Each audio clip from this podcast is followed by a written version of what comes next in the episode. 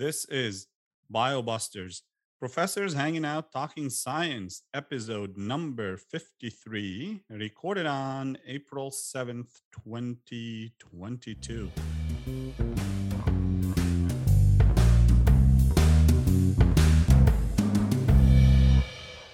Hello, folks. You are listening to the podcast about all things science. I'm Dr. Abi Abdallah. I am here with none other than drumroll, Dr. Fauner. How are you? I'm doing good. Maybe we should add a drum roll soundbite into We should, we should. the uh, podcast software.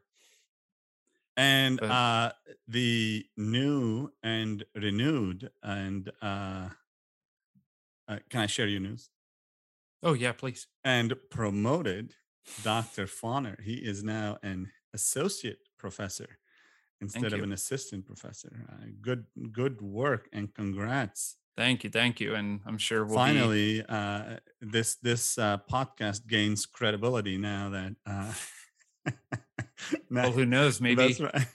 maybe it was the podcast that tipped tipped the scales in my may tip the favor for getting promoted. committee. Yeah, yeah you yeah. don't know. You don't know which way that causality went.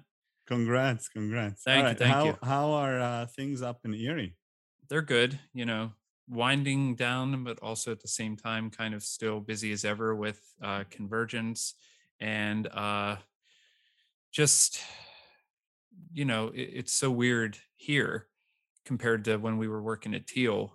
At this point in the semester, we were winding i don't down. remember those days Yeah, I mean, I can remember some of them around this time. We would be doing the uh, the Western PA symposium prep yeah and getting ready to go yeah, to that. yeah they uh e- they used to end their semester early early in may end of april right so yeah, Yeah. we, we would be in the final sprint of the semester yeah, I think we'd have our last set of labs, you know, next week, and then classes, and then it's final, and then And that's it. everybody would be itching for summer break yeah, but no yeah, more. just convergence, and wrapped up my last class yesterday, which was good, and uh, that's about it. And now just managing PBL. How about you?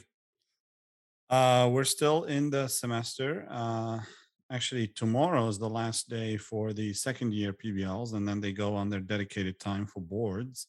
Good.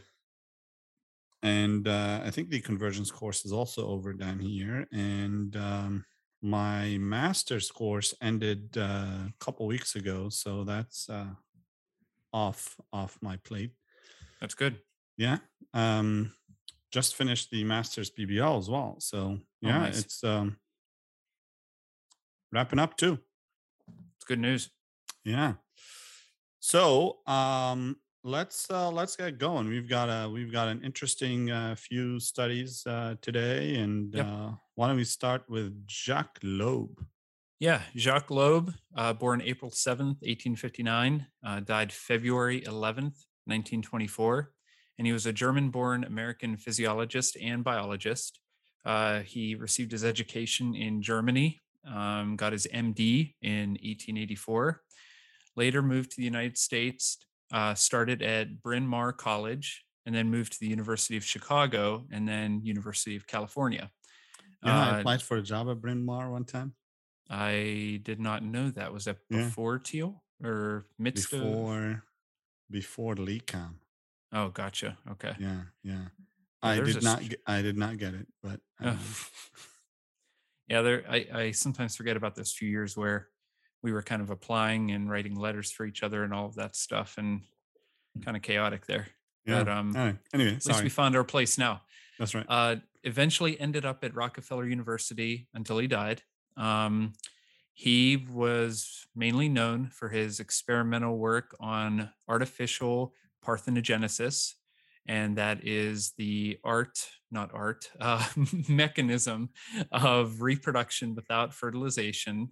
And it's something that we discussed way back, wow, almost 50 episodes ago in our one of our first episodes, episode Yeah. six I- of I that bizarre animal reproduction. we had we had a student guest, Grant Milne, if you remember him. Mhm. Yeah. He's now a PhD student somewhere in New Hampshire, I think, And that doing uh, marine biology. and so he'd be in his end of his third year now. Because did Oh he yeah, leave when we did? no, Or he's he's probably like in his fourth year PhD. wow, Yeah, jeez, yeah, that's crazy. uh he used to work in your lab. He's he's he's your uh, product. Yeah, he he did some good work. We were trying to culture and get bacteria going in the lab that we swabbed and collected off the backs of Was it fungus? salamanders. No, it was bacteria. And and then it, we were we the aim of our project at first was to try and see if there was any fungus that yeah, had yeah. made its way up near Thiel but we started we got some microbial samples started growing that and then the year got very busy and then grant moved on and He's a he's a definitely a good success story uh, from No, of lab, course. for sure. yeah But yeah, so if our listeners are interested in learning about uh, more about art uh, uh, parthenogenesis, uh, you know, uh, basically not needing a male yeah uh, to reproduce, uh, we discussed that on episode six. Uh, go back and uh, listen to that episode. But go ahead, And tell us more about uh, Loeb. Well, what Jacques was able to do was he got unfertilized eggs of urchins and frogs, and he got them to full maturity just by manipulating certain environmental factors. So, by manipulating the environment in which the unfertilized eggs were in.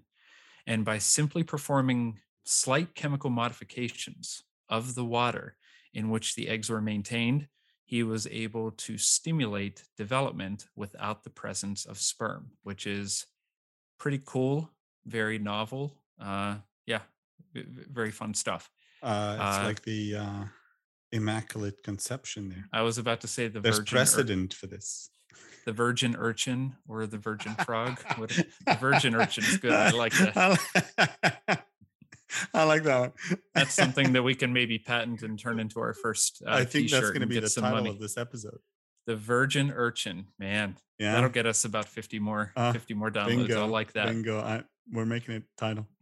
Uh, yeah. Um, He so became very- he he became very popular in the U.S. right Yeah. and he was uh, on on a lot of magazines and things like that and uh, a notable atheist by the way Yeah. And so yeah, he was uh, the model for the character uh, Max Gottlieb in Sinclair Lewis's Pulitzer-winning novel. Um, is that Arrowsmith? yeah it is Arrowsmith Okay. Yeah. yeah, yeah, not it is be Arrowsmith not to be confused with the, with the band you know is that is that popular popular rock band. but um, even Mark Twain wrote an essay about Jacques' incredible discovery. I think was it called Dr. Loeb's Incredible Discovery? It was yeah dr loeb's incredible discovery Okay. yeah he was he was real popular in the us and uh yeah. i also discovered actually his brother uh became a very popular pathologist as well in the us he also followed him from germany to the us immigrated to the us and became a very popular pathologist. That's pretty cool. yeah. All right let's uh do a quick uh coronavirus update in terms of numbers. Where are we globally and in the us So, in terms of cases around the world, 494.5 million. Um, deaths around the world at 6.2 million. Cases in the US, 81.9 million. And US deaths, 981,000. So, creeping slowly towards that uh, million death benchmark, if you will. You know, there were conflicting numbers on that when I looked um, yesterday, right? So, uh, New York Times was reporting around 980,000, CDC something similar. Okay. World of Meters numbers, which has Mm. also been reliable for data, was reporting a million. So, Wow. uh, who knows? But I mean, eh, it's it's only a matter of time at this point. Yeah. No, it's going to. It'll keep going, even if it takes a little bit Yeah, longer. Now yeah. that cases have started to kind of stagnate a bit, Yeah, but, but we Um, are we are one out of six of the global deaths. yeah Yeah. that's uh Right.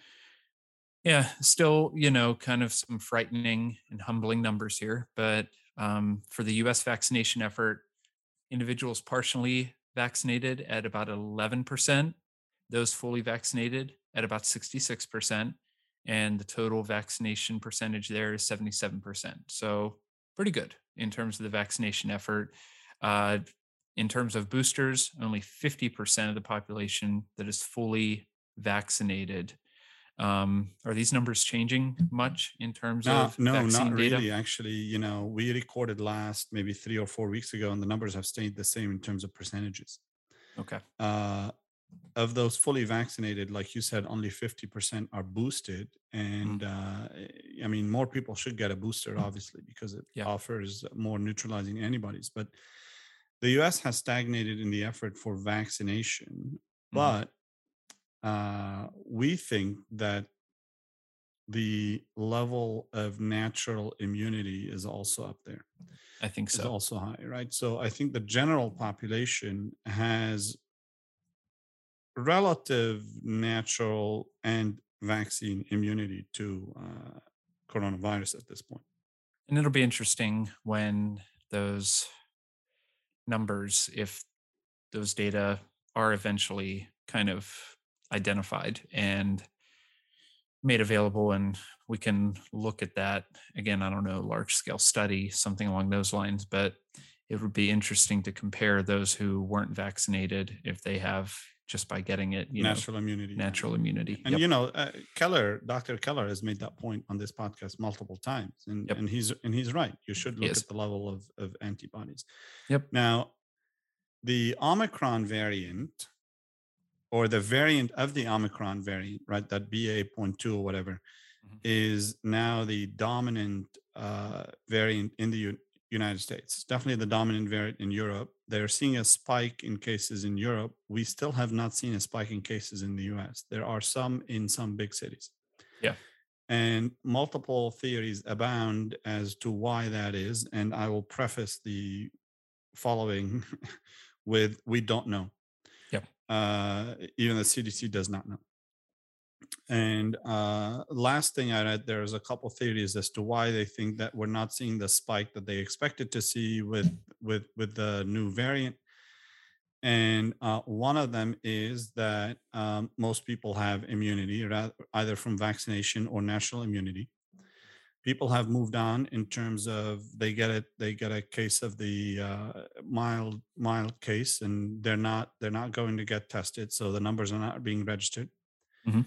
The uh, uh, third possibility is that people are using at home antigen tests. And unless you physically, personally report that to a health agency, it does not get recorded. Yep. So that's an undercounting uh, case. Uh, right. And um, uh, I, I think people have just, um, Moved on in a Uh, sense or right, right. accepted. uh-huh. Yeah. or, or we're just being a, a bit delayed in that spike and, and we'll see it closer to later. I don't know. Yeah. Uh, ag- again, I think it's all speculation. No one knows is, is the problem. Yeah. Um, but yeah, that's where we are, and we don't want to spend too much time on coronavirus. The science of it hasn't changed. The uh, treatments have not changed. The Mhm. uh, mutations are the mutations. They're going to happen whether we like them or not. Uh, So th- there's not much, honestly, to discuss in terms of the uh, coronavirus that we haven't already talked about on this podcast. Yep, Agreed. All right, let's talk about an exciting uh, study that I uh, found in JAMA, the Journal of the American Medical Association. Mhm. Uh, this is uh, fresh, only about two weeks old, maybe. Cool. So it's called the, or the title of the study is Association of Habitual Alcohol Intake with the Risk of Cardiovascular Disease. Uh, authors are Kieran Bid- Biddinger uh, et al. Uh, many, many authors on there. I'm not going to go Mhm. through them, but you know, uh, that's the first author. So, as we all know, uh, over the years, there are many studies that uh, basically purport to show or demonstrate that moderate consumption of alcohol has an association with lower risk of cardiovascular disease uh, compared to like heavy drinking or no drinking at all. And uh, whenever these studies come out, they are front page news and they make it to the evening news and they say, oh, one glass of wine a day, you know, or blah, blah, blah. Yeah. And uh, so you know drinking alcohol is a universal thing it's uh, people have been doing it humans have been doing it for a very long time Very long time. Yep. thousands of years right um uh there's plenty of controversy sort of surrounding whether drinking alcohol has any beneficial effects, uh, particularly as it relates to cardiovascular disease. And uh, uh cardiovascular disease remains to be the number one uh, killer worldwide, the most common cause of death worldwide. Mm-hmm. And uh, you know, in my mind, I when I read that, I was like, okay, well, that, does it matter based on uh, the income of the country, right? And it turns out n- n- not really, right? Uh, uh, basically, heart disease uh, is the leading cause of death in low, middle, and high income countries. Uh, it, it, still remains, yeah, I know, right? Uh, still remains to be the number one cause of worldwide mortality. Mm-hmm. And like I said earlier, many studies over the years have tried to show a beneficial effect of, of alcohol, but what most people missed in a lot of those studies is confounding factors that were not properly addressed. What is the lifestyle of the drinkers? What is the socioeconomic status of the drinkers? What are what is their behavior? How do they yeah. eat? What do they eat? So on, so so forth, right? And because of these uh, studies put forth or forward, uh, they've contributed to a lot of health uh, guidance, including in the US. So, right now, federal guidelines in the US classify fewer than 15 drinks for men and eight for women as low risk drinking based on a lot of these uh, studies.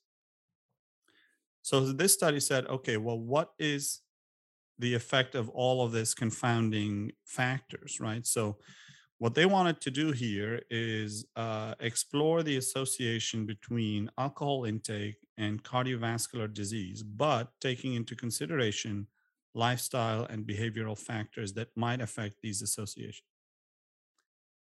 So, what did they look at? They looked at roughly uh, 400,000 or so, so 370,000 individuals. And uh, they looked at a UK biobank and a, a mass, mass health biobank.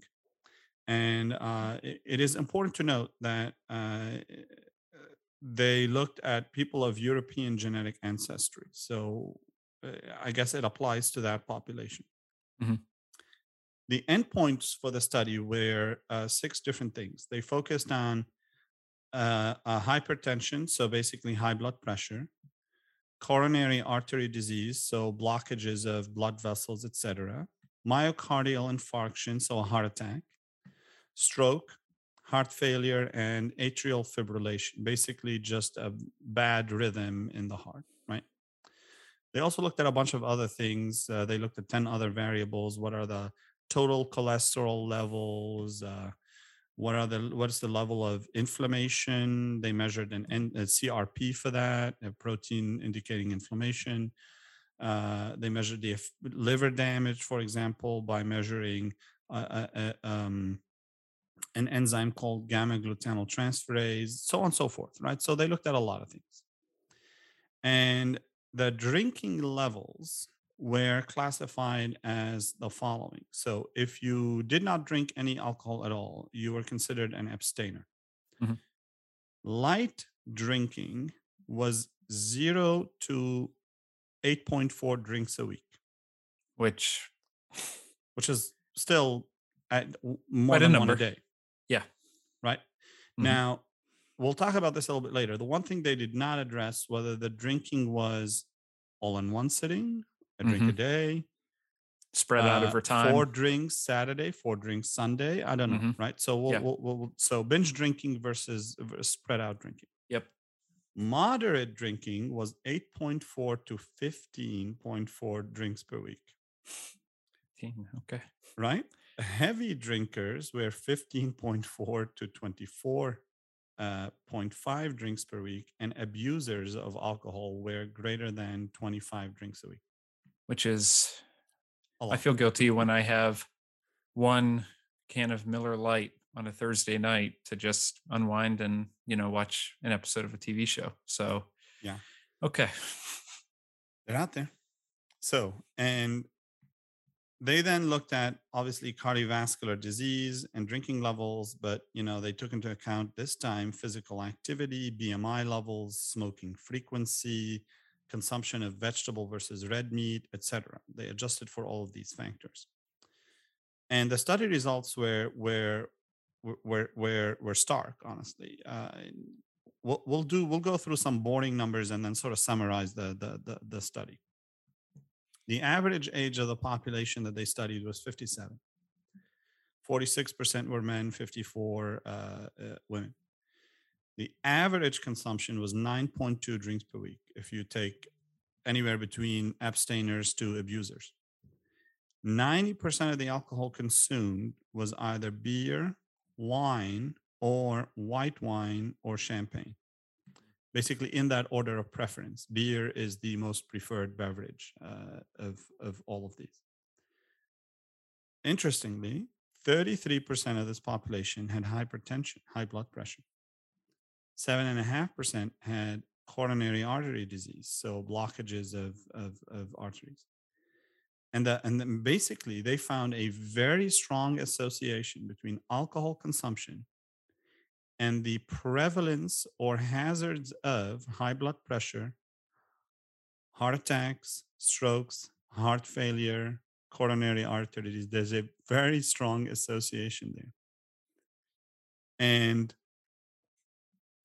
they did see, which is what pretty much a lot of other studies see, that light to moderate consumption of alcohol does indeed, if you just look at that and the risk of cardiovascular disease or whatever, or mm-hmm. do they have any cardioprotective effects? The answer is yes. But importantly, and this is this is the key point here, that cardioprotective effect is attenuated. It's it's reduced, it's removed, it's gone if you account for the lifestyle factors. So if you it turns out all of these previous studies or so, or, or this is at least what they claim in this study, mm-hmm. is that any benefit seen from light to moderate drinking was due to higher physical activity, higher vegetable intake, lower rates of smoking, and lower BMIs.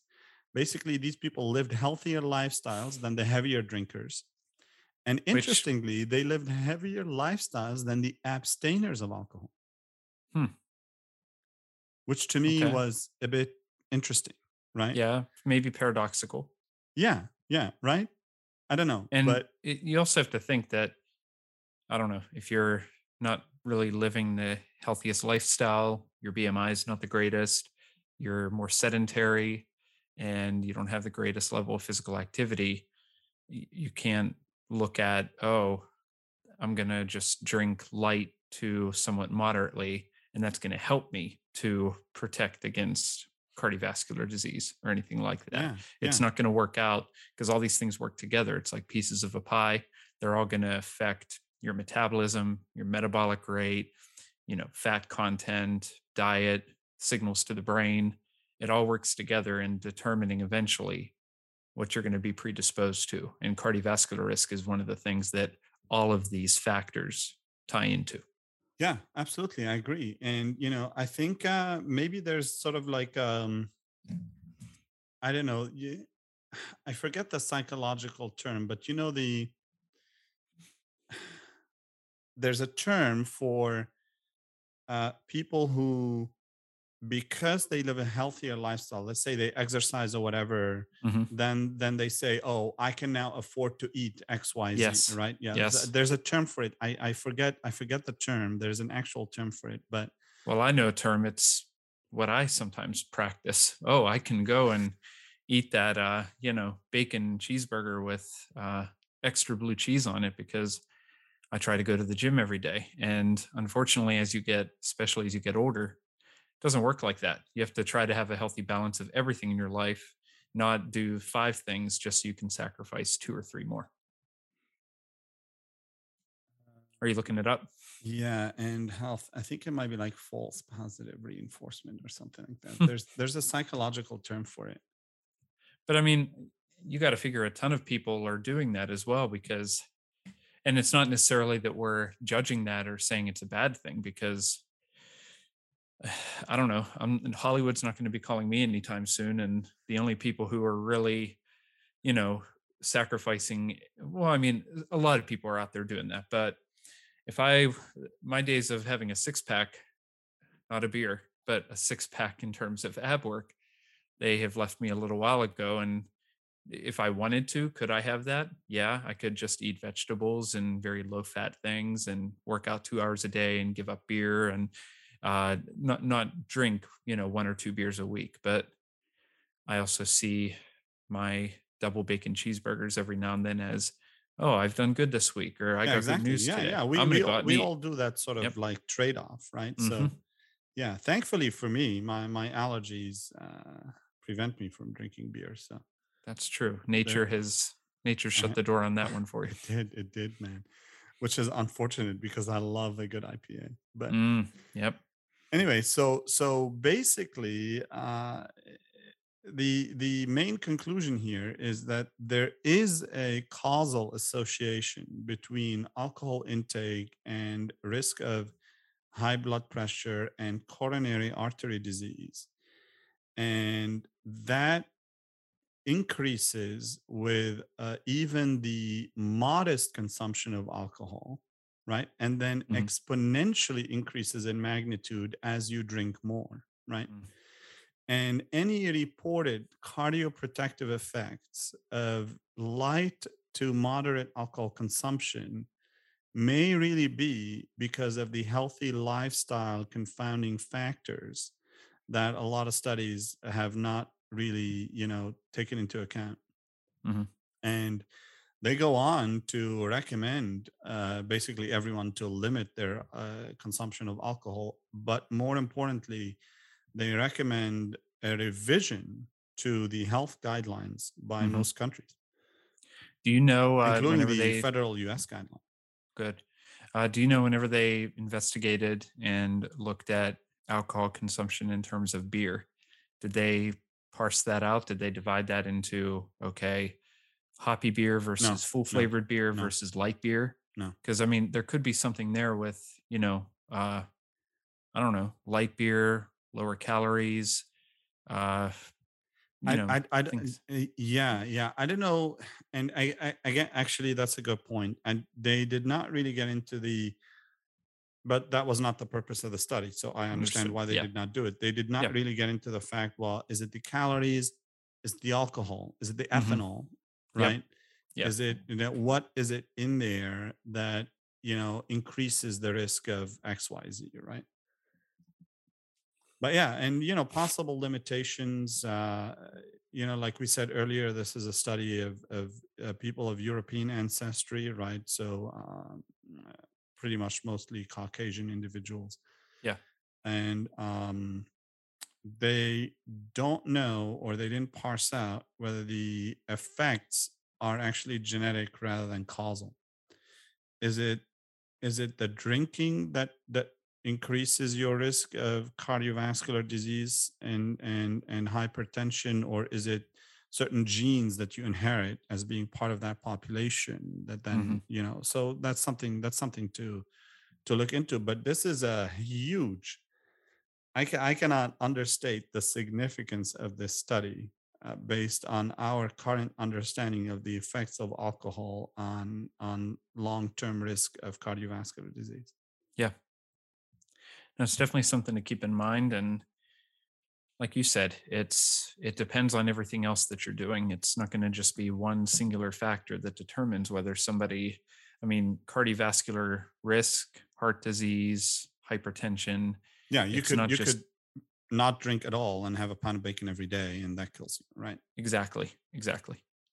And I, I think there's a pretty strong genetic component there. Uh, There is a strong genetic percent, component there with one hundred percent. uh, history of heart disease and anything like that. Yeah, So, yeah, uh, yeah, but still very cool and very interesting results. yeah, yeah, absolutely. So let's uh, switch gears to our second topic of the episode, and uh, tell us about these new cells. So, um, recently, and this was also a paper and a study that was recently published in nature? Nature. It was Yep. nature. and it was published March 30th, 2022. So, two pretty interesting results in brand new studies that we're presenting here for you today. And in this study, um, researchers have discovered an innovative and brand new type of cell that's going to be found in the passageways of human lungs. And the researchers actually kind of found this while they were doing some kind of comparisons between the uh, you know the airway linings from the mouse and comparing that to humans because the human and mouse airway structures are slightly different. Um, I'm not going to bore anybody with the details, but in essence, in human beings, um, there's a little bit more, I guess you could call it segregation, and the airway lining is a little bit more distinct. You know, your um, respiratory airways, your bronchioles, your alveoli, etc. It's a little bit more uh, developed than that of the mouse. But uh, while they were doing these comparisons, they investigated using some um, RNA sequencing and other types of methods, genetic methods. They were able to discover these brand new types of cells in human tissues. So what Uh, what did they call these cells, or what are they called? they're called RAS cells. Uh, that stands for respiratory airway secretory cells. And they're going to be found in these very cool structures near the distal or the areas of your airways that are closest to your actual lung tissue that So when participate in when you gas mean when you say distal, you mean uh farthest away from the nose. from when you first breathe in right? from the nose. Right. Exactly. So so So, proximal would be closer to the nose, and distal mhm. would be farther away. Yeah. Okay. So as we're going deeper down into the areas of the lung that actually Into the participate in ox into the abyss, exactly, uh, where we see exchange of oxygen, exchange of carbon dioxide, so that we can expire carbon dioxide. Uh, they found these cells in these branching and very very tiny passageways known as uh, bronchioles, respiratory bronchioles.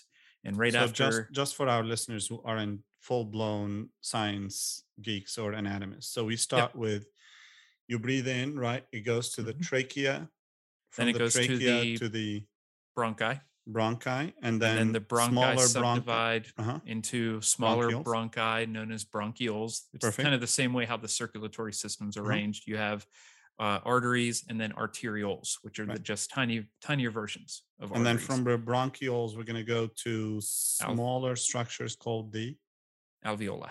perfect. And that's where you do all that gas exchange.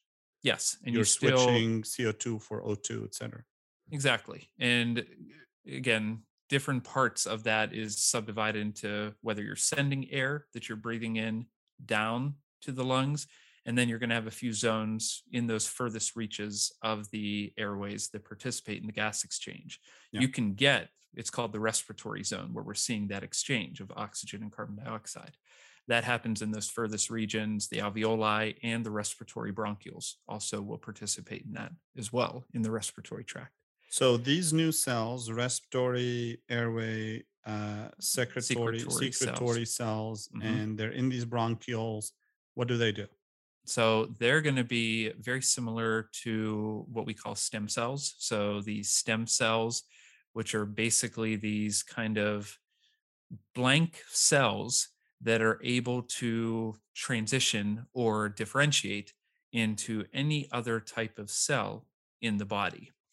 And what the what the researchers eventually found out was that these RAS cells that are in the bronchioles are very similar to stem cells in the fact that they're going to be able to differentiate into special types of alveolar lung tissue cells that are able to uh, eventually secrete chemicals and different molecules that are able to repair damaged lung tissue.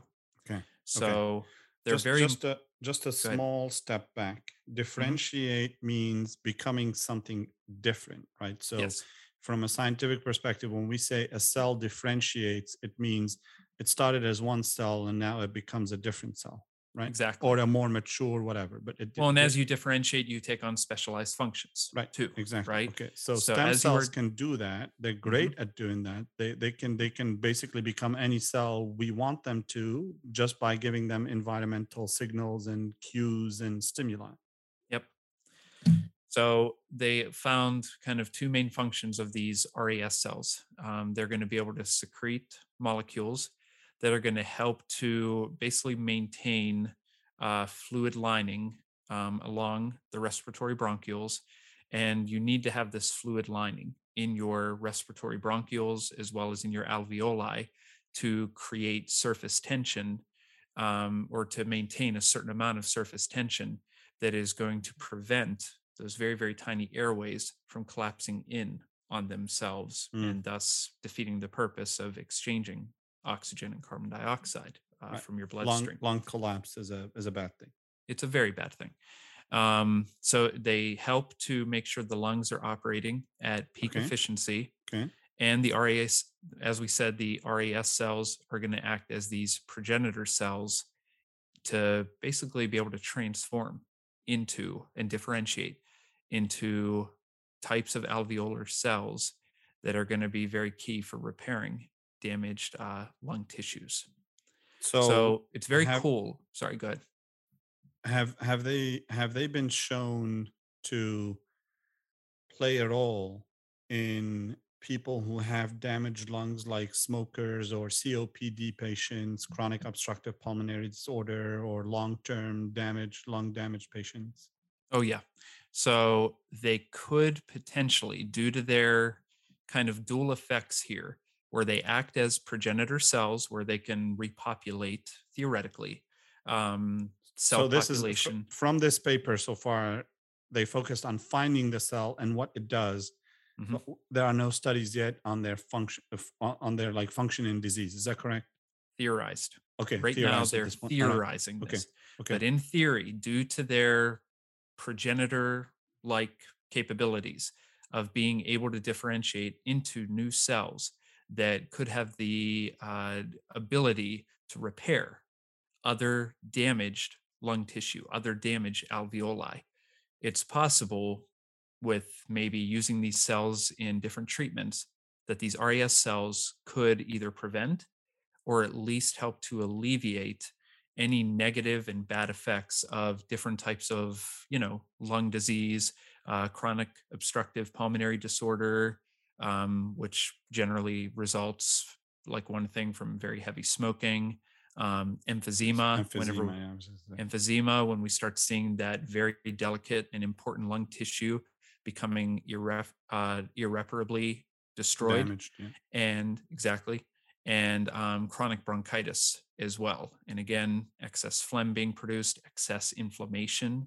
of the bronchioles and it could be in the future a very nice treatment for Yeah. alleviating these disorders So I wonder, my mind is going in a hundred different places. So I wonder if a you can find the signal or chemical needed to signal these cells to basically become these RAS cells, right? oh i can imagine so yeah for And sure that, and that that's that's a big will become a very big pharmaceutical, very expensive drug. Oh yeah And or maybe And they- producing have- them. Go ahead. Good. I was just going to say they they went deep into the paper, and again, we're not going to get into the boring details, but if you haven't read through that Nature paper, you should when you have you know all that free time that you have down in Florida. But um, that Mm. kind of switch or the signaling mechanisms that regulate when those RAS cells differentiate into what are called the alveolar type 2 cells, it's regulated by classical signaling pathways like Wnt signaling Mhm. and uh, Notch signaling as well. So they were able to determine at least a how the how these cells can get are turned told. on Yeah, yeah. Exactly. so Yep. for for our non-science listeners signaling pathways are basically mechanisms by which cells can get turned on or turned off right so Mhm. okay no you that'll be it. great that'll be great now do they talk about whether these cells themselves are damaged when lungs are damaged? Because let's say someone is a chronic smoker and you know they're damaging all their cells and we're saying oh these cells may have a role in repair but what if you're the smoking is also killing those cells right? Well if you damage these cells and completely destroy those new cells and damage these ras cells then you are going the opposite way. You're going to actually lead to mm. a condition where your lungs may not be as readily able to regenerate and these RES cells able to differentiate into yeah. those types of alveolar cells that are then able to release a chemical that can repair damaged uh, alveoli. I wonder if the activity of these cells is different in different people, right? So, because you can have someone smoke for 10 years and some other person smoke for 10 years, and one person gets COPD and emphysema, whatever, and the some other person is, is fine, right? Yeah. And i wonder if the expression the the activity of these cells is different in different Higher people in people who show no symptoms. Yeah that in mm-hmm. those people who are fine after smoking for decades maybe they have a higher activity of these ras cells than than the rest of the population. Well think about it. I mean you're the you're the cell biologist i mean i i know some about cell biology but and like cell signaling pathways but you're the one who used to teach it.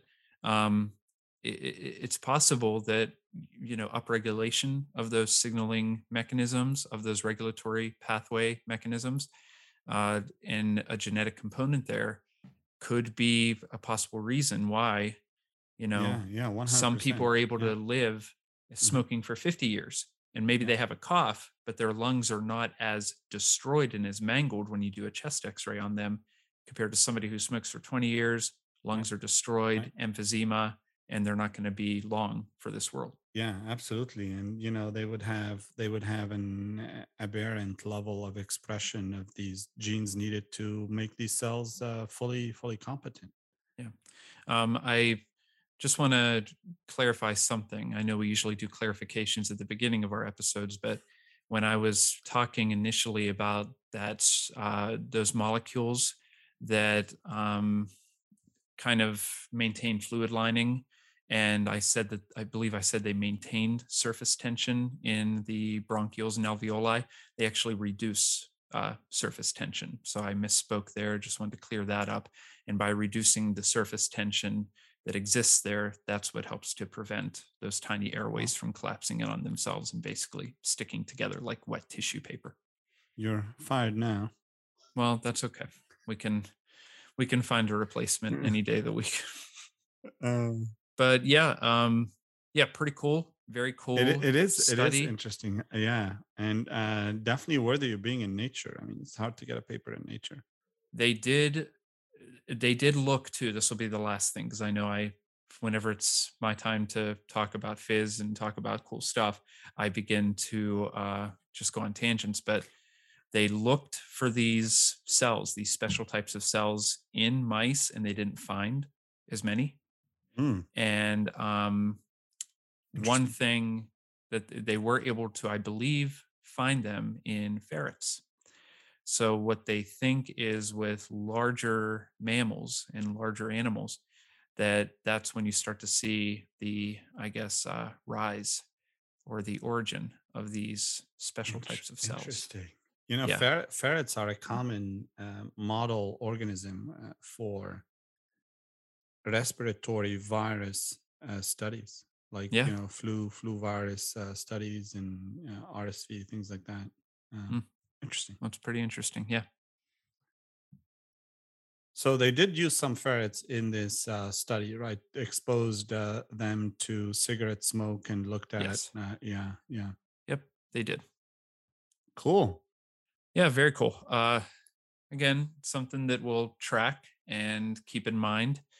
Uh, who knows what will be on the horizon here? Maybe we eventually, this is manipulated in a way where we can jumpstart, if you will, the differentiation of these RES cells into the types of alveolar cells that are then able to repair damaged lung tissue yeah. I think a lot of therapeutic yeah. options here. For well, this, they, they may have a they may have a role in in coronavirus infection. There you go. Yeah, COVID lung people, could be exactly very yeah. easily treatable here. Yep. Yeah, or that uh, clogged lungs from you know a few years back. We talked about those with uh, people uh, vaping. Yeah, that's true. I forgot about that episode. Yeah. Um. Cool. All right, man. Now, thanks. Thanks for uh, finding that study. Uh, interesting. course. Interesting stuff. All right. Let's uh, let's wrap it up. Anything else? I think that is it. That's all I have. All right. Well, folks, uh, you heard the man. That's our show for today.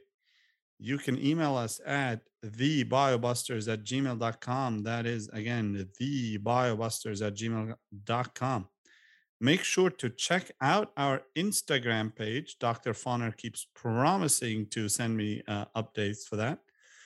Subscribe and share and uh, you can find us on itunes spotify tunein amazon music etc and you can find these videos on daily motion follow and share you know uh, subscribing uh, does us a lot if you listen frequently and don't subscribe please do because then you know it it tells us people out there care about the content we produce Mm. and then we'll make more of it Yeah. and um, you know uh, share share it with people if you think it's content worth sharing uh, have at it Tell your friends. absolutely all right we'll catch you next time Great. Thank Bye. you.